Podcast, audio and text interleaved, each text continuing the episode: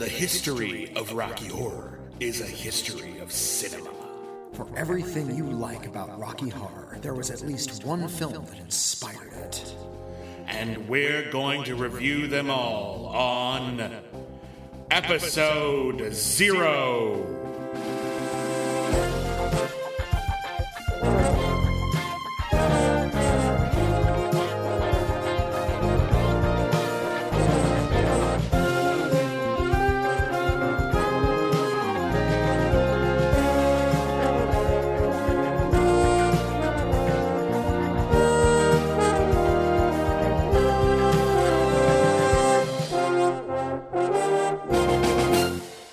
Everybody, and welcome back to episode zero, the Rocky Horror Picture Show podcast, where we don't really talk about the Rocky Horror Picture Show. Yeah. Should read that more like the criminologist. I would like, if I may, to take you on a strange journey. Long pause. You watch the Rocky Horror Picture Show, and like without a live audience, just sort of in the quiet of your living room.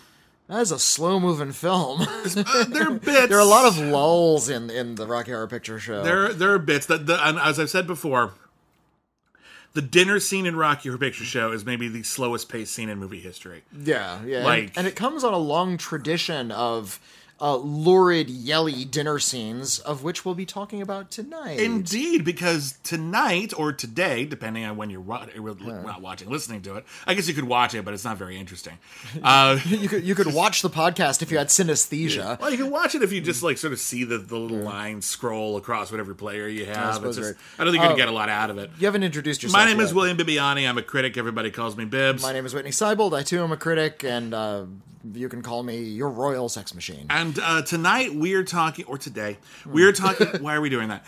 We're talking about uh, a film from director Elia Kazan uh, that was incredibly controversial.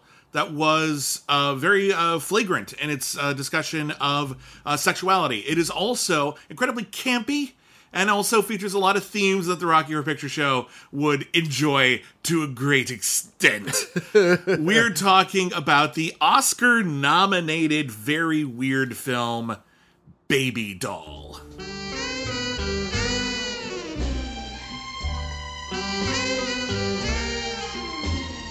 This is the 19 year old baby doll. She wouldn't let her husband come near her. She wouldn't let the stranger go away. Mr. Vacarro, you're certainly all getting familiar. Don't you have any fun loving spirit about you? Well, this isn't fun. Her name is Carroll Baker. She has the same special raw electricity you found before only in Marlon Brando and James Dean. I find you different this evening. Never mind that. Just go while he's still on the phone. Grown up suddenly. I feel cool and rested for the first time in my life. Uh, Baby Doll was written by Tennessee Williams, uh, based on a one-act play of his, uh, the title of which is uh, I just had it in front of me and it vanished. Uh, Twenty-seven wagons full of cotton. Yeah. and uh, it it would Tennessee Williams was going to try to turn the screenplay into a full length play in turn, but that full length play never uh, manifested. But this is uh, very much in keeping with Tennessee Williams' interests. It's set in the South. It's set in a very hot day, and it is about uh, tensions within uh, kind of a crumbling Southern estate uh, coming to a head. Yeah.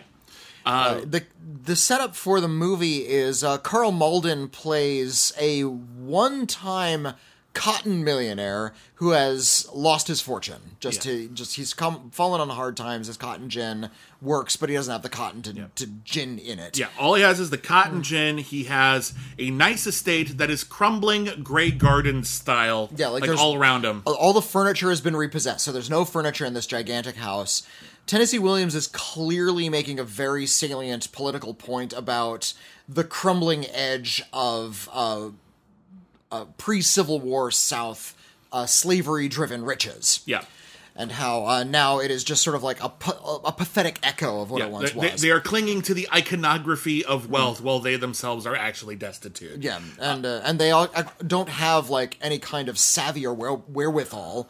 They were just sort of coasting for. Yeah. a gen- for generations, and now it's finally crumbling and falling apart. So Karl Malden plays this guy Archie Lee, and the other thing that he has to his credit, uh, or to his detriment rather, is a wife, and she is a lot younger than he is. He married an 18 year old girl two years ago. Uh, she is played by Carroll Baker, who was nominated for an Academy Award for this. And she's great in this. She's movie, really good. yeah. Uh, and uh, she I mean, the, the, the three leads are all great. I, everyone's movie, good yeah. in this movie, and uh, uh, was nominated for four Academy Awards. Uh, Carroll Baker was nominated for Academy Award. Uh, her, the woman who plays her aunt, Aunt Rose Comfort, played by Mildred Dunnock. Mildred Dunnock won an Academy Award. Uh, not one was nominated. Sorry, no one won. Yeah, wasn't wasn't quite that successful. Uh, but uh, and it was the film uh, debut of Eli Wallach and Rip Torn, who has a very small role in which he looks nothing like Rip Torn. Like, like he was on camera, like you can see his face. Yeah, and he has several lines, but I did not recognize Rip Torn. Not not even Yeah, slightly. I don't think I'd ever seen him as a young man before. Like yeah. I, I'd come to Rip Torn when he was already like maybe in his fifties, like the so, 80s. Yeah, that's yeah. when I knew him. And even in the 70s, you go back, he still looked like older Rip Torn. Um, but uh, in any case, he was nominated for Best Actress, Best Supporting Actress, Best Adapted Screenplay, and Best uh, Black and White Cinematography, which they used to split uh, cinematography in two different categories for a while there. Um, but uh, in any case, he's married an 18 year old girl. She is about to turn 20 in a couple of days. And they had a contract which says he's going to marry her. Like her father was dying and he wanted to know that his daughter was taken care of. So he said, I'll marry her to you, this rich cotton gin guy. And he, they've fallen on hard times, but he agreed at the time that uh, because she was so young, he wouldn't do anything. He wouldn't touch her. There would be no that- there would be no sexual That, congress. that yeah, that is sexually. They were Yeah. they weren't going to have sex until her twentieth birthday. Yes, and that is coming up, and Karl Malden is very much looking forward to it in a mm. very creepy way. The movie opens with Karl Malden like peeking through a hole in a wall. That like, he's clearly the been re- digging for a long yeah, time. we don't Yeah, know like- their relationship yet. All we mm. see is Karl Malden yelling at some guys in the yard, so he clearly lives there. And then he goes inside this weird, dilapidated, creepy mansion. And then there's Carroll Baker, and she's sleeping in like the one bed they have, which is actually a baby crib. a yeah. large baby crib with like some of the slats removed for people, you know, so older people could put their legs up. Um, and he's staring at her sleeping through a hole in a Hmm. wall, like in the movie Psycho. And, it's you don't know the context. Yeah. it's actually not clear for a while that he's supposed to be married to her, and, she's- all we know is that this weird, like lacy fetish, like kind of outfit. And called a baby doll It's gown called now, a, yeah. it's called a baby doll gown because of this movie. yeah, uh, that and it's a slip.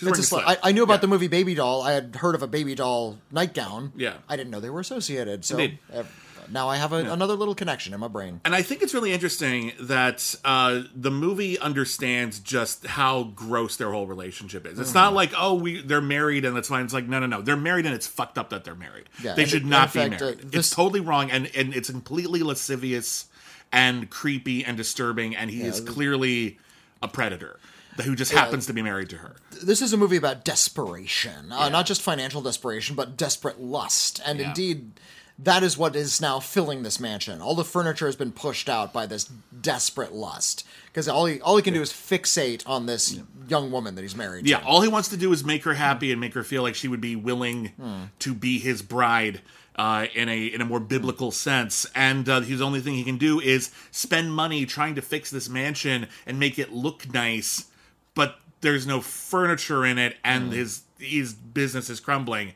and he has nothing left. Yeah, and she, uh, with, with the eve of her 20th birthday coming up, uh, begins to uh, feel a, a desperate crunch to escape.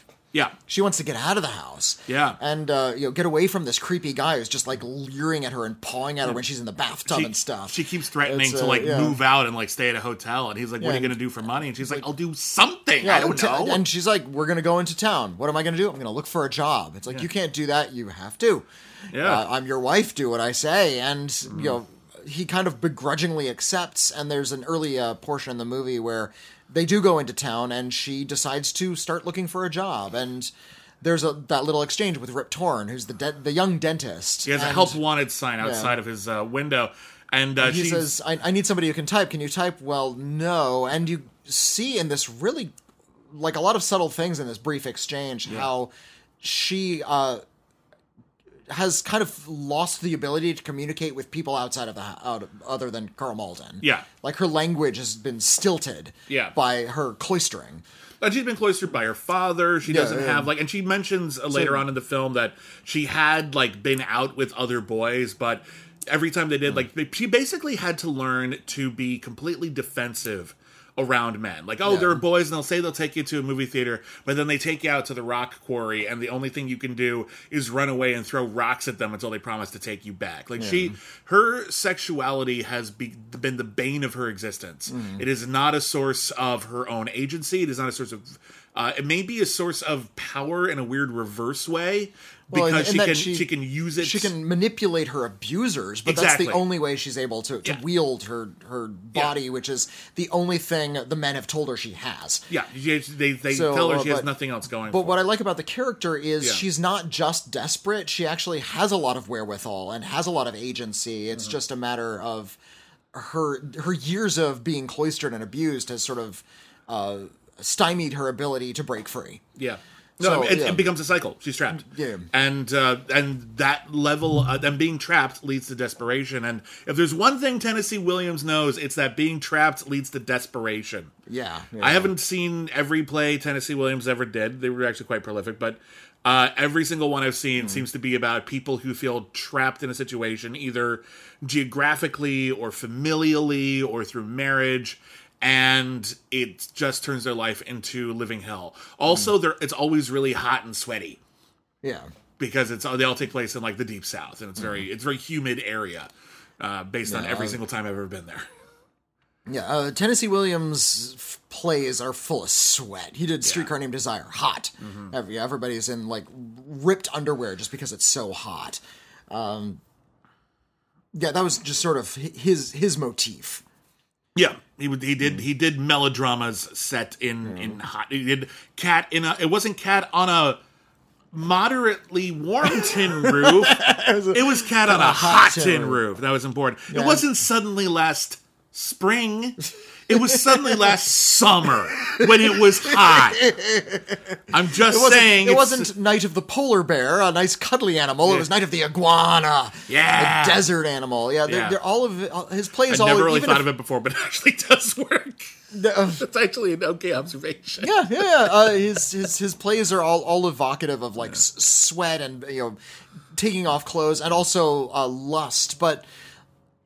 The lust in Tennessee Williams plays is never like a fun, lascivious kind of lust. No, it's never playful or it's, it's always a real. It's really a, a it's an affliction in Yeah. his plays, and indeed, there's going to be a scene in Baby Doll later on where uh, the Eli Wallach character is talking to Baby Doll, and how uh, he is savvy enough to he has her pegged right away. Yeah. he understands uh, how trapped she is. How she's sort of at this crossroads of being able to perhaps leave Karl Malden, and he is able to sort of wield his own sexuality Hmm. to uh, sort of counter what she's been using as a defense mechanism against him. which is also And, uh, incredibly creepy, but it's, it's- it's- fascinating to see the give and take of the Well, it's, actors. it's it's creepy, but you can see that it's sort of a power play between the two of them. Mm. Like he's not actually trying to creep on her in, in a lascivious way. Well, maybe a little bit, It's- Yeah. and that's but that's your the source of a lot of the drama. Yeah. But I, that she is feeling like, and she starts to like actually fall for his like some of his seductive techniques Mm-hmm. and like he's getting like really physically close to her and saying some really lascivious things and she's responding Mm-hmm. well, to he's, it he's and- trying to he is trying to Uh. what Karl Malden has been doing throughout their entire relationship is basically just say I'm your husband, you owe me. Yeah. And what Eli Wallach in in, in, in another creepy way because he has a lot of power in that scenario and she has none. Uh, but he is at the very least Hmm. attempting to turn her on. Yeah like to actually make the sexual dynamic between them pleasurable Right. and that's something that she has never apparently ever experienced before and it leads to a lot of confliction Uh, is confliction a word? Conflict. There's a lot of conflict. All right. Um, but uh, the the the main plot outside of the baby doll stuff, and it's important, is uh, Karl Malden's uh, cotton gin is no one no one's making no one's ginning any cotton, which I assume is something you do with cotton. Um, yes, it is. Okay, great. See, we're out, we're out, we're out, we're off and rolling. Hmm. Uh, and the reason why his his he's not getting any work is because Eli Wallach has not that long ago moved into town and basically taken over the entire cotton industry. Hmm. And he's in the middle of basically having a big party talking about, "Hey, this is really really great. I'm glad I could give you all jobs. Thank you for helping me make my cotton. Oh, you got me flowers. Thank you so much. I'm so glad I could help your community. Karl Malden runs out of a building and the mouth of cotton gin is on fire. And he's like, ah, oh, it's the 1950s. Fudge. Fudge. Can't say that word. Pe- people cussed in the in the fifties, Yeah. but they didn't put it and, in movies. And it's weird because you couldn't say like the F word, Mm. and you couldn't say you know other like you know sort of uh, swear words that we would now say even on like basic television. Uh-huh. Uh, but there's a lot of racial slurs in this movie. yeah, like, yeah, really the, the ca- openly- the casual racism is is Yeah. pretty pretty pervasive. It's pretty bad, and and again, these are words that are way worse than the F word, like way worse. And obviously, bad people are saying them. Like, but like we're still, um, it's it's it's pretty shocking actually when you see a movie that's trying to watch its language and then it just lets those fly, and you're like, what the fuck? this might be the uh, earliest film I've seen to to use the N word. I think the Dam Busters. Although Um, Oh, it wasn't, it, it? wasn't Yeah. in this context. Oh, that's though. right. That, it was the It was name of the dog. Yeah, which yeah. is still offensive, but it wasn't in the exact same context. but Yeah, I still um, think it was. I think it was before this.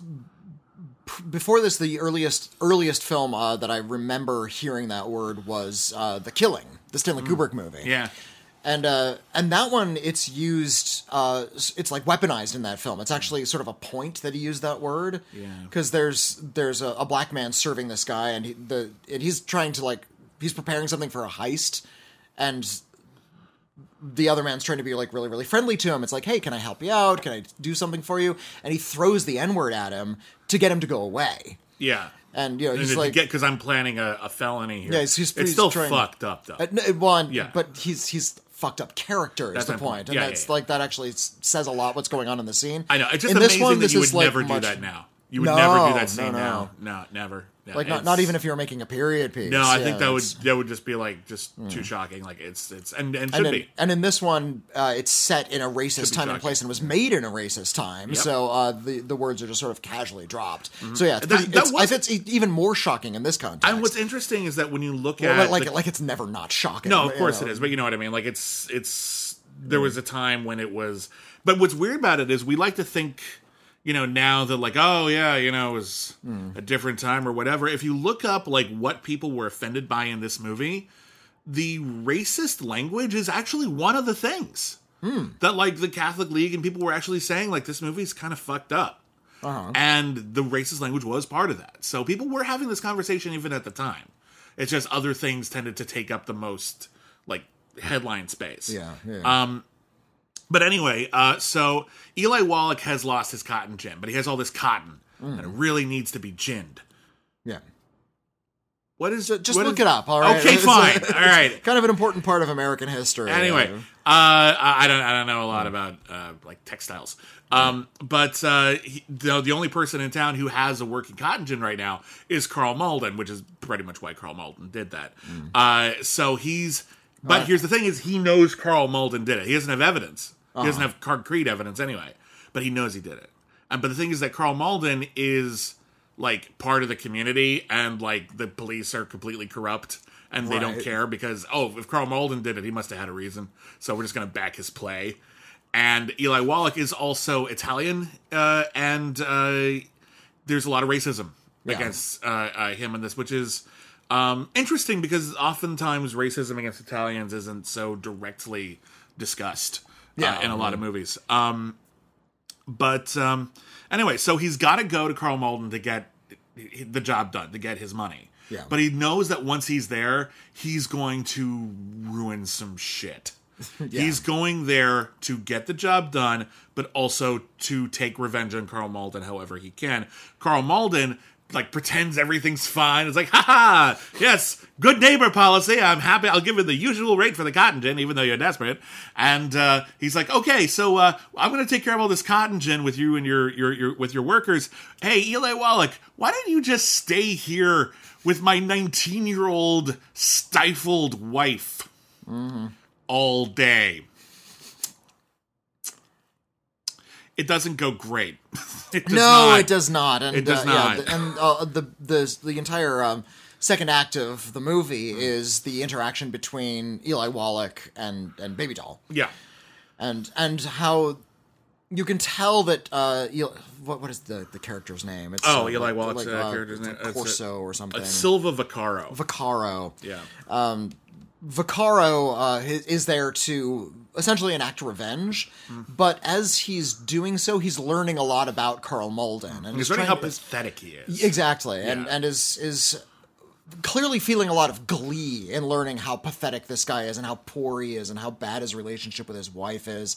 And when he gets to go in the mansion, is just sort of learning how it's turned into this sort of like twisted shell of a place. This once palatial estate, which is now just a den of depravity. Mm-hmm. The- the hey, kitchen what is movie did that remind you of? Um, Which is you know.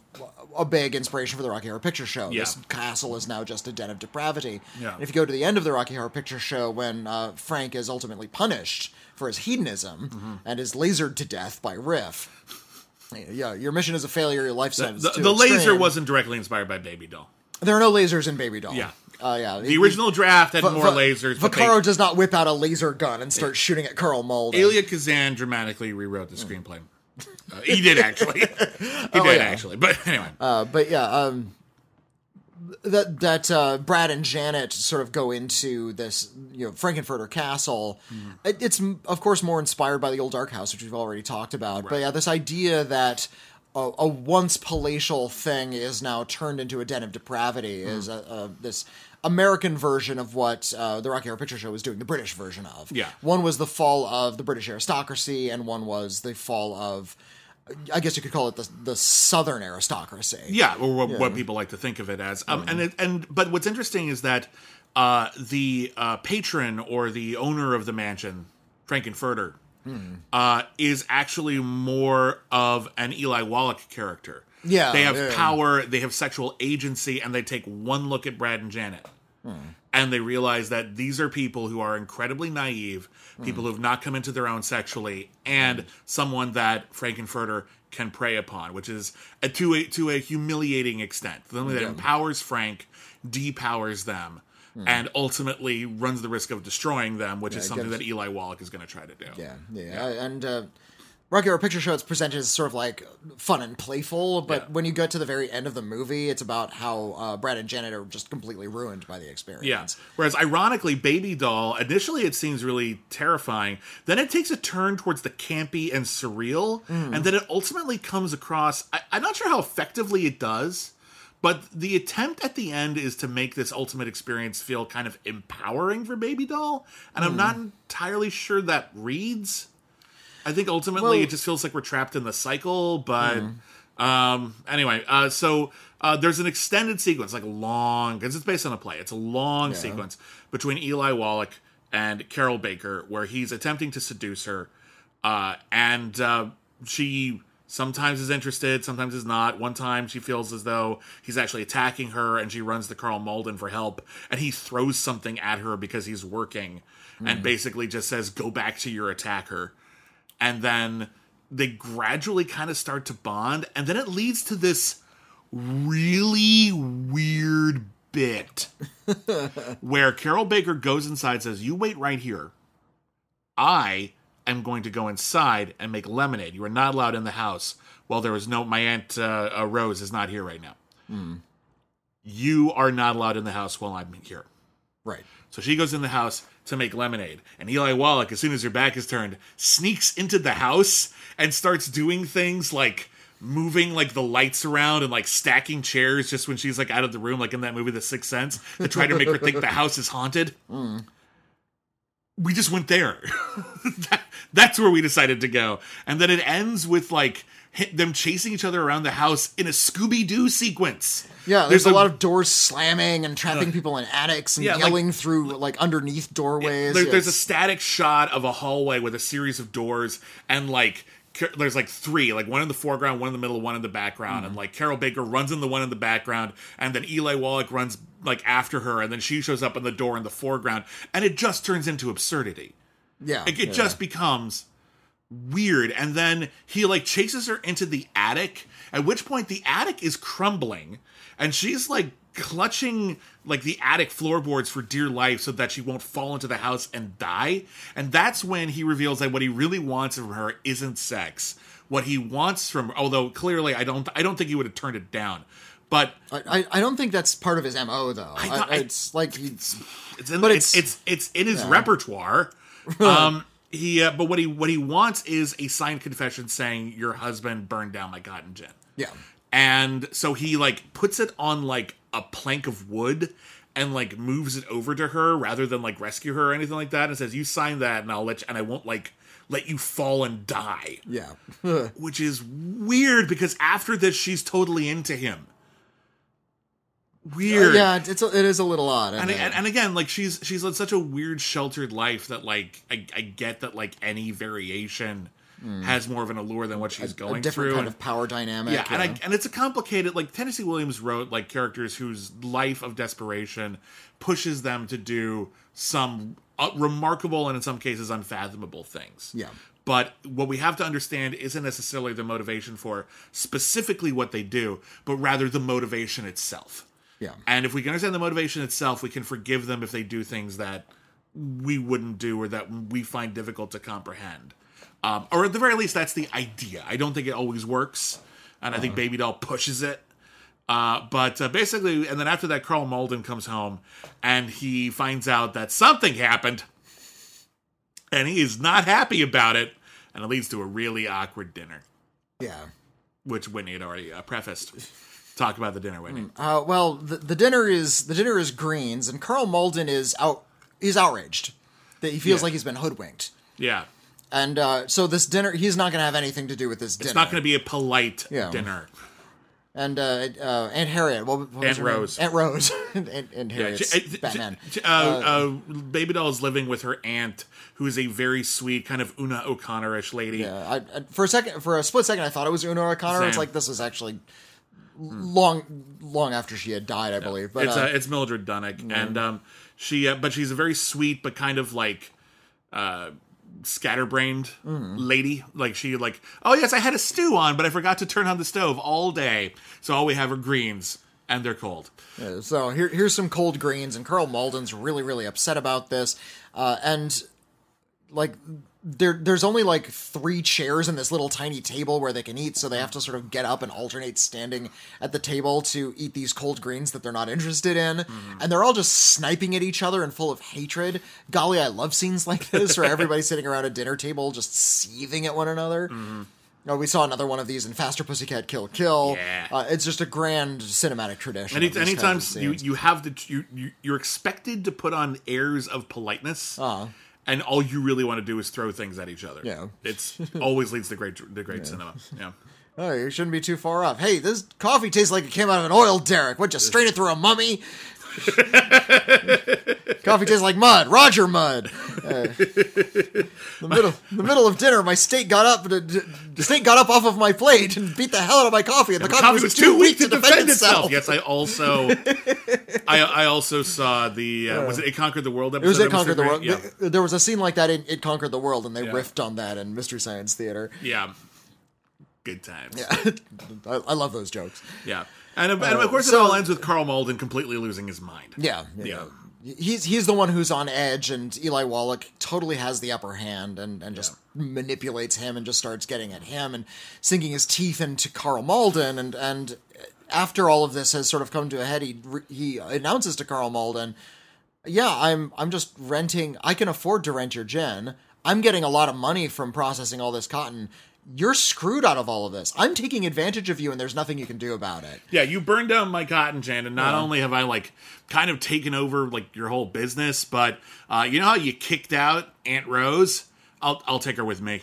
Yeah. I'll take her. Yeah, she's fine. She's mine now. Also, your wife prefers me. Uh, Bye. And so Karl Malden like you know gets a gun and starts running around shooting everything inside. And will he or will he not get Eli Wallach? And uh, we won't we won't bother going through the last uh, uh, uh, scenes. Uh, suffice it to say, n- not a lot is actually resolved.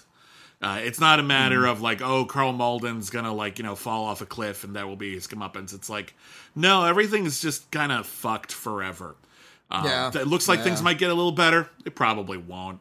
Eli Wallach looks like he might be like in a weird, perverse way the salvation of certain characters. He probably won't. no. No, nothing is going to change. Nothing's going to get any better. It's just this was a particularly wild day, and I mean that's a vibe, isn't it? that's a vibe. I, it, it, it's it's such a sleazy film. It, it's Isn't it? it? It's it's sleazy. It's lascivious, but at the same time, I don't think it like it. It's sort of bringing people in with the promise of all these like lurid things. But this isn't a fun film. No? this isn't about. Uh, it's I don't not use like sleazy as a compliment. I mean, it's, it's I find it neutral. It's just a matter of like this is like the kind of yeah, sleazy is just a descriptor. yeah. I, you know, I- so sleazy, there are good sleazy movies and bad sleazy movies. Hmm. Yeah.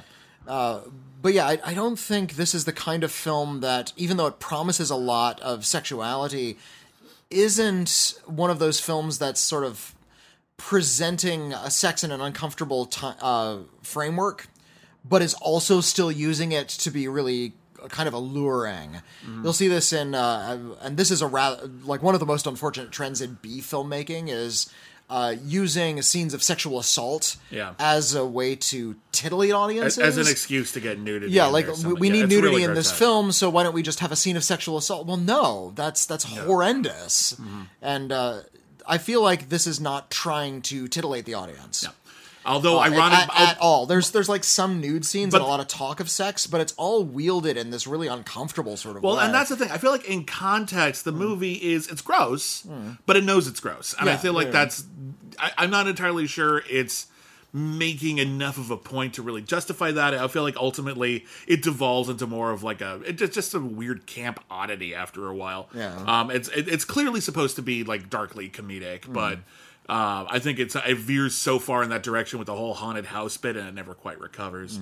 Um, but part of the problem, and this is one of the reasons why like the Catholic League denounced it, uh, was you know it wasn't presented in context. Like the image of Carroll Baker uh, as a young woman, like sleeping in like a crib, sucking on her thumb, was part of the marketing. Yeah. and marketing doesn't present context. No, It doesn't. I don't care if there's a I don't care if there's a log line that suggests context. People are taking away the image. They're not scanning all the text on the billboard. They're just looking hmm. at the billboard. And that sets up an expectation of what's supposed to be in this movie and you know that the movie is trying to use the subject of sexuality to make dark and unpleasant points uh, and uh, discuss sexuality as a means of uh, humiliation and abuse uh, is undermined by the fact that the sexuality is considered the selling point. yeah, And as such, we expect that if the sexuality is a selling point, we're supposed to enjoy it. And that's not the case in this film. no, no. Um, and and I think what Tennessee Williams was really kind of getting at, um, was how uh, sex, sex and sexuality are ultimately sort of like the final corrupting force in this fallen uh, former kingdom. I think he was being very poignant about uh, the way wealth had been vaunted and sex had been kind of ignored as part of this myth of the South. Interesting. And I think, he- yeah, I think he's trying to just like smash the last bricks into the ground of, See- of an already crumbling mansion. That's not that's not quite what I took away from it. Okay. So that's interesting. Um, for me, you know, the the the social uh, uh, class of Karl Malden's uh, character had long been taken away from him, and it had been uh, given to an immigrant, and um, uh, and that leaves him feeling very very small. And then on top of everything, like the cherry on top uh, of his uh, uh, demasculization or emasculization, uh, is he has uh, a young and beautiful wife who doesn't want to touch him. Yeah. his sexuality is like the last thing that gets taken from him. And he can't even and at the end of this movie he can't even pretend that he has any power. Yeah. like he was at least able to pretend because he had a contract but now he doesn't. It's all been taken from him all of this sort of white male bravado this sort of like i own the cotton gin. I have like the big house with the fancy columns.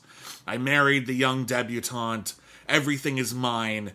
And in the end it turns out that that was all a facade hmm. for an incredibly weak type of person Yeah. and I think that's the part of it that I can respond to, and that's the thing that gets more m- most interesting out of. I feel like a lot of the other stuff with a lot of the other characters doesn't really land, but I feel like Karl Malden's failure as a human hmm. being comes across, and I feel like what he represents, I- I- that being a failure, I think that's what that's what matters. Yeah, yeah, and, and I just and get it from a different angle. Yeah. Yeah, well, he he's like it's called Baby Doll, and she's the title character. But I think it's Karl Malden's story, and it's about about his failure as a human being, and about and I think he does. And the reason I, I was taking this is I'm, I'm trying to think of like what he represents. It's, it is a very personal story, and we can just sort of take it as the drama of a fallen man. Mm-hmm. But I do think that he was because it's a cotton gin, and because they use racial slurs, and because of its setting, mm-hmm. It ev- does evoke images of antebellum South. Absolutely and does, I, yeah. and I think that's what Tennessee Williams was trying to deconstruct. Yeah, this is the last vestige of it, and Yeah, it's dying and- out. yeah. All, all, all we have is will a, not a- reproduce, A yeah. desperate man in this is the end of the road. This- A, a desperate man consumed by an unsavory kind of lust. Mm-hmm. Uh, with a cotton gin with no cotton in it, Yeah. and only an immigrant can bring cotton in and sort of take it from him. Yeah.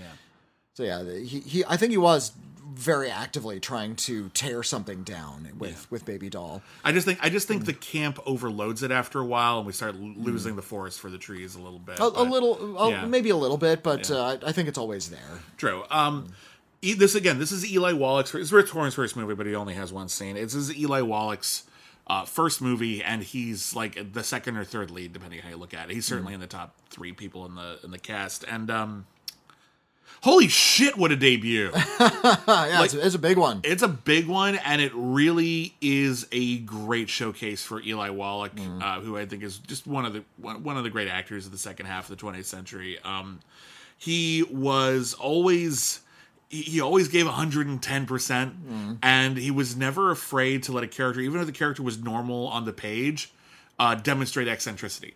And I think as a result, many of his even bizarre. Uh, his bizarre characters feel real, and his real characters feel bizarre enough to be more real Yeah, because people are weird. And people, some actors forget this. Some actors he, try to uh, normalize everyone they meet and try to make them seem, you know, sort of an everyman. Eli Wallach was not concerned about that shit. yeah. Uh, one of his uh, most famous roles was uh, the film film with Sergio Leone. Uh, the good, the bad, The the, good, ugly. the bad, and the Yeah, ugly. He was the ugly. Who- No, it was the good. No. I saw him as the good. Well, but he's specifically labeled as the ugly. I, suppose so. Like yeah. in the title, it says that Clint Eastwood is the good, Lee Van Cleef is the bad, and uh, uh, Eli- Eli Wallach is the ugly. But you're right. By the end of the film, He's the it- only one that like has some kind of principle. I feel like uh, I felt like Clint Eastwood was the bad and Lee Van Cleef was the ugly. I feel like the whole heart and soul of the movie is when Eli Wallach like meets like his brother, and his brother became a priest, and he's so disappointed in him. But at the end, even though he's like you know this rollicking, you know, violent, you know, lascivious dude. yeah, like in the end when he's like riding away with Clint Eastwood, he's talking about what a great time he had reminiscing with his brother and how much they loved each other, and it's just like, oh, more humanity than we're gonna see from Eastwood. Yeah, You know, Uh, like- yeah, Eastwood is just sort of he, uh, he. They call him the man with no name. He's called Blondie in the movie. He has a name. yeah, He has a name in all three films. it's, yeah, yeah. It's yeah, like, it's like- I forget what the other ones are, but he has a name in all three films. Yeah, it's hilarious. but I think uh, he, has, he has no name because it changes in all three films. I think. But uh, uh, he's a good. What, what I was going to say is Eli Wallach is a good pairing with a director like Sergio Leone, who directs these um, incredibly hyper real movies Mm-hmm. where uh, you know things don't exist unless they're in frame. For instance, like somebody is like marveling something. Oh no! Oh no! They're coming toward me, and we see their foot like step into camera, and that's like when they exist for the person. Yeah. When really they're on this gigantic plane, and they would have seen them coming for an hour. Yeah. That that kind of like non-reality Yeah, is, is what yeah is what Yeah. really uh, uh, pushes forward a lot of Sergio Leone's movies. Mm-hmm. And Eli Wallach works really well in that kind of uh, aesthetic Yeah.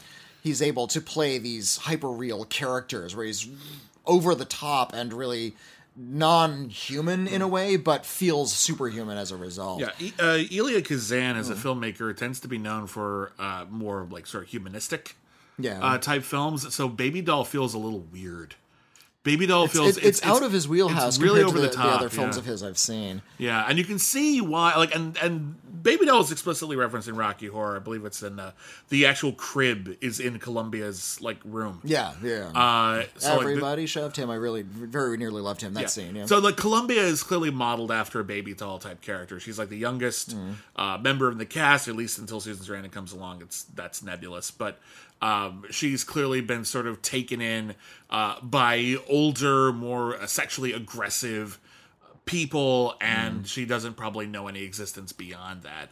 And now she's just bouncing around this crumbling mansion trying to make something of herself and i actually consider her arguably the most sympathetic character in that movie um, but uh, I also think that I, I think the makers of Rock Horror Picture Show understood that this is where camp comes from. Camp comes from like desperation. Camp comes from uh, an attempt to do something real, but it, by from people who are pushed to do things that seem unreal. Um, And I think, uh, and I think, I think it comes across. I think it's fascinating. I'm glad I saw this. It's not. It's definitely not like gonna enter my favorite films It's- lexicon, yeah, it's- but it's it's, an not a- interesting watch. yeah, it's it's not Yeah. an earth-shattering class. I mean, it, I guess It's- cla- it's arguably whatever, If you want to use the word classic, Yeah. you may. Um, but yeah, it's it's a little bit of a weird uh, directing job for Elia Kazan. It's a little bit of a weirdly paced movie. Uh, has some really excellent uh, performances in it, and uh, in terms of its confrontation of using a, a floating fog of desperate sexuality as the final uh, element of downfall of a previously grand aristocracy is something that it shares with the Rocky Horror Picture Show. Yeah. Rocky Horror Picture Show came from England, and uh, you can tell that a lot of the atta- a lot of what of the Rocky Horror Show and the Rocky Horror Picture Show were both doing was confront of polite society. And they chose, you know, Brad and Janet are the face of polite society in that movie. Yeah. Uh, and it's sort of confronting them with sex, but at the same time, by the end of the movie, we do see that it's gone too far, and that the uh, the aristocracy is ultimately going to be destroyed by lust. Uh, I think the Rocky Horror Picture Show is doing something a little bit more playful with it. I think it's riffing on those themes Sure. rather than making a, a, a much more poignant point about the British aristocracy. Whereas Baby Doll is incredibly earnest, but I think they're using the same words, even if they're singing slightly different songs. Uh, well, uh, that's it for this episode of episode zero. Uh, next week we'll be back with uh, three films. Yeah, mm-hmm. we're doing an entire trilogy. We've talked a lot about the films that inspired elements of the Rocky Horror Picture Show, but we haven't talked a lot about not just the horror. We've talked about a few horror films, but we haven't talked a lot about queer horror. Mm. And we're going to be looking at arguably the greatest queer vampire period piece trilogy of mm. all time. I assume there are others, but I'm a huge fan. I really, I'm really excited that we're going to get to talk about the Karnstein trilogy, uh, which is a series of three vampire movies uh, made by Hammer Horror with extremely explicit queer themes. Uh, they are The Vampire Lovers, Lust for a Vampire, and Twins of Evil. Uh, these films are pretty readily available. I think only like Twins of Evil is currently like available for no extra cost on like Amazon Prime or Shudder. Uh, but the other ones are pretty easy to find and rent. And I, if you see if you see nothing else, I highly recommend seeing The Vampire Lovers. It is fantastic. Uh, and uh, I'm really excited to get to talk to you uh, about it next week uh, with Whitney. Who have you? You haven't seen any of these? I haven't seen them, and you, Okay. you've talked them up a lot. And Yeah. I, you know, I'm, I'm familiar with their existence, but yeah, Yeah. not not too intimately familiar with. yeah them. and there, there it's it's this sort of um again it's another type of movie where like there are people who are in the cult and they know all about it they're like probably hear you say the Karnstein trilogy and they're like yeah like we're friends and a lot of people are like huh hopefully we can we can introduce you to uh some really really cool films and Yeah. i hope you that's our goal obviously all the time but um in this case i'm very excited uh, so uh, yeah, that's coming up next week on episode zero. Thank you everybody for listening. Uh, if you want to talk about anything we discussed on this podcast or anything else you might want to discuss uh, with us, uh, you're more than welcome to email us. Our email address is letters at criticallyacclaimed.net. Once again, that is letters at criticallyacclaimed.net. We might read your email and respond to it on an upcoming episode of our podcast, We've Got Mail, right here at the Critically Acclaimed Network. Please subscribe if you haven't already. It really helps us out. Leave us a review if you haven't already, even just a, a star rating and a couple of sentences. Just really helps us find more listeners, and it means the world. Um, and if you really want to help out and you have the means, you can always join our Patreon patreon.com slash critically acclaimed network and we have a lot of exclusive shows uh, to reward you for that. We have shows that are dedicated to every single episode of star trek ever produced. Every single episode of the 1960s batman. Uh, movies that are supposed to be on disney plus or at least in theory should be because disney owns them but are mysteriously not and we're going to try to figure out why. Uh, we have commentary tracks. We are uh, working our way through reviews of every single film ever nominated for best picture uh, and there's a ton of other stuff as well uh, on over at uh, patreon.com slash critically acclaimed network. You can vote for future episodes of things. It's it's it's a whole it's a whole thing. And a very special shout out to all of our patrons without whom this show and all of our other shows would not exist. Um, and of course we're on twitter at critic acclaim. I am at William Bibbiani. I'm at Whitney Seibold. um, this is probably being dropped on May 1st. Uh, and uh, if it's May 1st, that means it's the first Saturday of the month. And the first Saturday of the month is when we reveal uh, new products in Salt Cat Soap, our Etsy store. Go to Etsy, look for Salt Cat Soap, all one word. Uh, you will find handcrafted soaps designed by uh, my wife and partner, M. Lapis de Silva, some of them by me. Uh, and uh, this month we're revealing like some actually really cool, exciting new products, including a, lo- a line of hand lotion uh, that is uh, crafted by us, and it is Hooray. it smells really really nice. Um, it's a really pretty presentation too. I think they look really neat too, on top of just being a great hand lotion. So, um, all of those things are available at Salt Cat Soap. You can also follow Salt Cat Soap on Twitter and Instagram. It's at Salt Cat Soap. Look for Luca. He's the logo. He's adorable. Cute little black kitty. All right. So thank you everybody uh, once again, and until next week, I see you shiver with anticipation. Jerk. Ha